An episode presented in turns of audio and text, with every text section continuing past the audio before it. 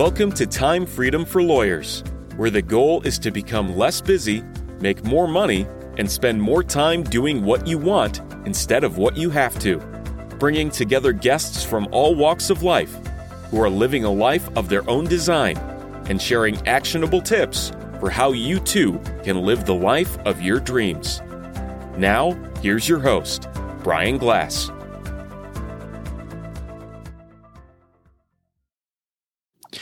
Good Friday morning, everybody. I thought that on uh, the Friday of election week, it would be interesting to do an episode on controlling what you can control, letting go of what you can't control, and kind of staying in your lane. And, um, you know, I think about this at election time, and I spent absolutely no time, not a single second, uh, the evening of election night watching any election coverage or who's that guy on CNN that has the big magic wall. I didn't watch any of that.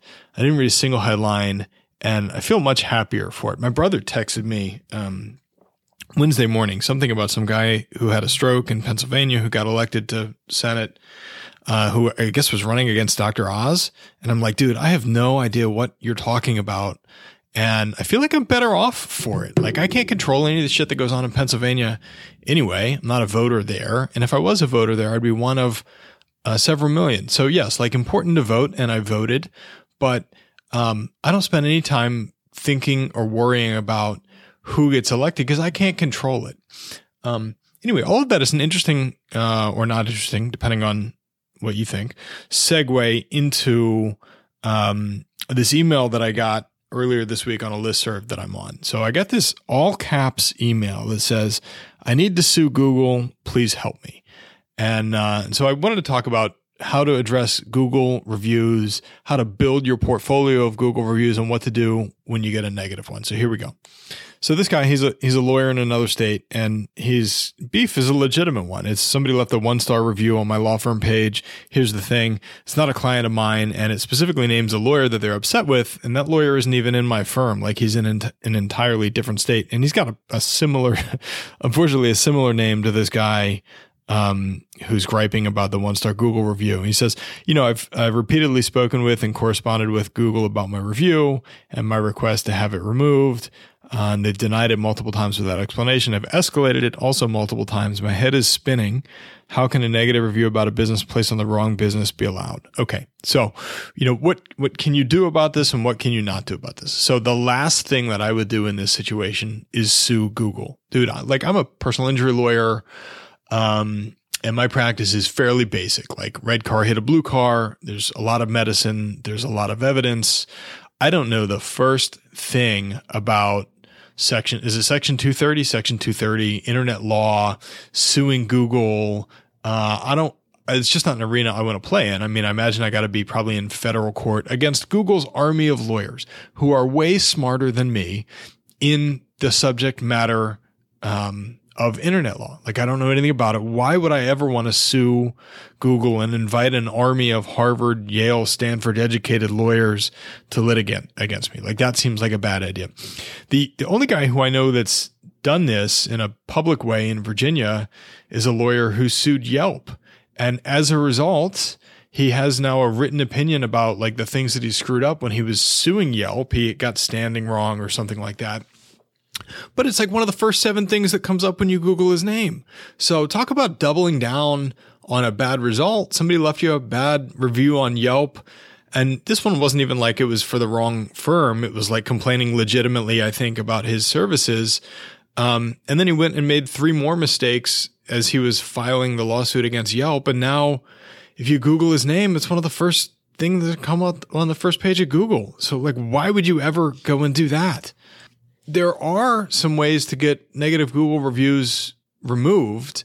Um, there's a couple of tricks, like if you uh, report the review a certain number of times, or if you get a certain number of other people to report the review, then you can get it taken down. But even that's like a lot of work, and it's kind of a black box of whether uh, Google actually removes it. And and like the lawyer who who emailed the listserv was saying, like you don't get a real response about why they did or they didn't do anything. So you know that's that's can be productive, but is maybe not the most productive use of your time.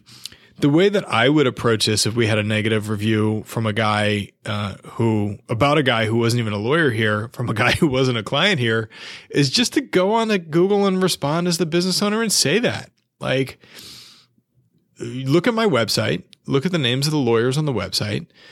There's not a lawyer with that name on my website. This guy must be or is confused. We did a search. He's not our client. We've offered to have him, you know, call us and, and work out his issue. He hasn't done that. Like say all of those things in the response and, and think about the way that you purchase items and the way that we use reviews. So reviews are helpful to people in figuring out, uh, is this a business that I want to do business with? Is this a lawyer that I want to hire for my case? And, you know, uh, most most law firms in in my area in Northern Virginia, most law firms have 5.0, 4.9, 4.8 ratings. Why? Because almost exclusively the people that we are asking to leave Google reviews for us are people that we know are going to give us five star reviews. Now, everybody's got a couple of one star reviews. In our case, it's usually guys whose case we didn't take or we took and then discovered that we couldn't help them. And so we let them go as a client. It's almost never clients who made it all the way through and have some gripe about our service. But, you know, the, the important reviews, I think, are not your five star and not your one star reviews. They're your three and four star reviews and how you respond to them. Like think about the way that you shop for things on Amazon. I don't look at the five star reviews. I don't look at the one star reviews. I look at the guy that bought the product that wasn't quite good enough or wasn't up to the standards of what we paid for. And so who's complaining about, you know, something uh, broke the third time that I used it or, or the customer support sucked and I tried to get this thing replaced and then, and I couldn't. And then how is the business responding to that? So how you respond matters because it gives you a chance, number one, to respond to the person who's complaining. And sometimes they'll just take their complaint down and number two, it gives you a chance to talk directly to the consumer who's shopping for review, shopping for a lawyer and who's reading reviews and deciding who do I want to work with. And if you phrase the response to the negative review in such a way that it makes uh, that it tells the story and makes that person sound like they're crazy, then you're communicating to the end consumer that that person is crazy and that you actually did a good job on the case.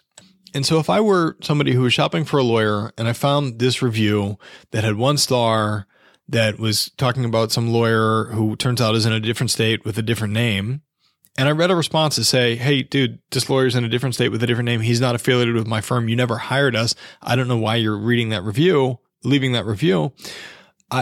I would just kind of gloss over that and go on with the other. This guy only had like 15 reviews to begin with, but go on and read the other ones and see if he's a good fit for my case or not. Um, you don't anyway the, the point is that that's not a problem that you as a lawyer or as a business owner solves by suing google all right so let's talk about um you know the other thing that you can do um to to make these one star reviews less important is obviously to get more five star reviews. And so let me kind of go through what, how we approach this in our firm and, and how we ask clients at all stages of the case for reviews. So that's point number one is we don't wait until necessarily the end of the case to ask for a five star review. Like that's a good time to get it, to do it. When the client is getting the check, they're, they're sometimes the happiest. Actually, um, I, I suggest to you that they are happier uh, right after they've settled the case and actually before they've gotten the money. Um, because often by the time they get the check and get the money, that money is already spent in their head and, you know, has already gone either to debts or to, to buy other thing or, or whatever. But clients are never going to be happier than the time that you tell them, I've solved your legal problem and there's some cash coming towards you. So that's a great time to ask for a review. But you could do it at any stage of the process. So if I have somebody who emails me and says, Hey, I just want to tell you that your paralegal did an outstanding job to take care of taking care of me. Or they say, Hey, thanks, thanks for that gift that you sent. Cause we send gifts after somebody's had a surgery or if they have a death in the family. Like we send some, some get well soon, um, style gifts and we get a lot of thank yous for that. And so one of the things that we'll do is immediately go back to that person and say, what I want people to know about me is that I'm a normal lawyer, normal, not a normal lawyer. I'm a normal person. My firm has great people working here and then we're easy to work with and easy to talk to. And so do you mind going and leaving a review saying all of those things? dude, if I've just sent you uh, uh, some get well soon um, soup, like after your surgery, you're probably going to go and leave me a good review. So you can ask, you know, there's no rule that says you have to wait until the end of the relationship to ask somebody for a review. We've gotten reviews even off of somebody who called with a wrong number. Like we treated them so well and gave them the information for the right lawyer that they were trying to contact that they left us a five star Google review for that. So that's crazy. And it's all about who are you asking? Um, and when are you asking? And are you asking for somebody to take that step and leave you the review? The other thing that we do is we try to make it really, really easy. So it's not, um, hey, go to Google, look for my name, find my Google My Business profile, click on how to click on leave a review, and then leave a review.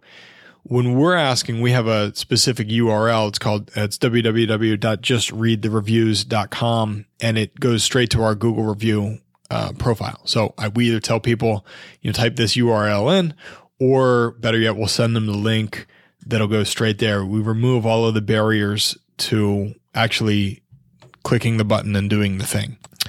And then the other thing that we've done that works really well is incentivizing our staff to get reviews. So we will run usually like once a year, we'll run a, a push for 30 minutes, uh, not 30 minutes, for 30 days or for a quarter where we'll say, you know, for every five star review that you're able to get that mentions your name, we'll give you some kind of a bonus. Or if we get a certain number of reviews, then we'll we'll give the whole team a bonus and we'll go out to happy hour. I think we went to Dave and Buster's one time with the whole team and gave everybody cards to go go play some games with.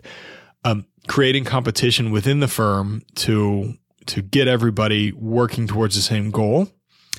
And then I'm all about having reviews that don't say anything about me. I want reviews to talk about my staff because it makes the staff feel good and because most of the time my clients are not going to be talking with me. I want them to know that when they're talking with my staff members, it's like talking to me. And I want them to see that from the very beginning of the relationship when they're looking for us. So I want them to see that uh, I talked to Tammy in his office and she was great. That so that when a new client is dealing with Tammy, they've seen that name before and they know that they're going to be off to a great start with her. And then the last little piece on this is, you know, teaching people how to leave a good review. So we always ask for the language that we want to be used. So I know that Google um, is reading the reviews and almost doing SEO, search engine optimization, and running algorithms through the reviews themselves. So I want people to say Virginia. I want people to say auto accident or personal injury somewhere in there. I probably want them to say attorney or lawyer. And then I want them to talk about how we're easy to, to deal with. So I want, you know, the ideal review for me is like, Hey, I hired Brian for my auto accident case. He's a phenomenal lawyer. What I enjoyed most about his firm is that I was dealing with his, um, staff and that they were fantastic every step of the way. Like that's a, that's a great review. It's, uh, it's thorough. It talk, it's not like just five stars and a thumbs up, right? Um, and you can get as detailed and as granular as you want. And then the real trick is to come in after every single review, not af- not only after the negative ones, and say something that extends the conversation. So you obviously as a lawyer, we can't violate privilege and we can't say, you know, John, I enjoyed working on your you know, knee surgery case against Geico, blah, blah, blah. You can't do that. But you can come in and extend the conversation and so say things like, our staff really enjoyed working with you uh, on your on your case, and, and we hope that you never have to deal with something like this again. Um, but having that response after every review, and not just after the one star reviews, I think is a little algorithm trick, and it tells Google that every review is of equal importance to the lawyer and it's not only the negative reviews that we're responding to. So it's just a little, uh, a little thing that we do here that I think helps our, our ratings in both the Google My Business page and then in any kind of organic search terms. So anyway, that's the that's the Friday morning. I hope this has been helpful. A tactical and mindset tip, like always be thinking about not not necessarily how can I undo the bad thing that happened because oftentimes you can't. How can I react to it in such a way that I can turn the bad thing uh, into a good thing, and then how can I use the good thing to recruit other clients um, who I actually want to work with. So that's it. Everybody have a great weekend. See ya. Hey guys, if this kind of stuff resonates with you and you want to hear more from me and my friends, please subscribe. It would be also really helpful if you would leave us a rating and a review wherever you're listening to podcasts. Thanks a lot, and I'll see you next time.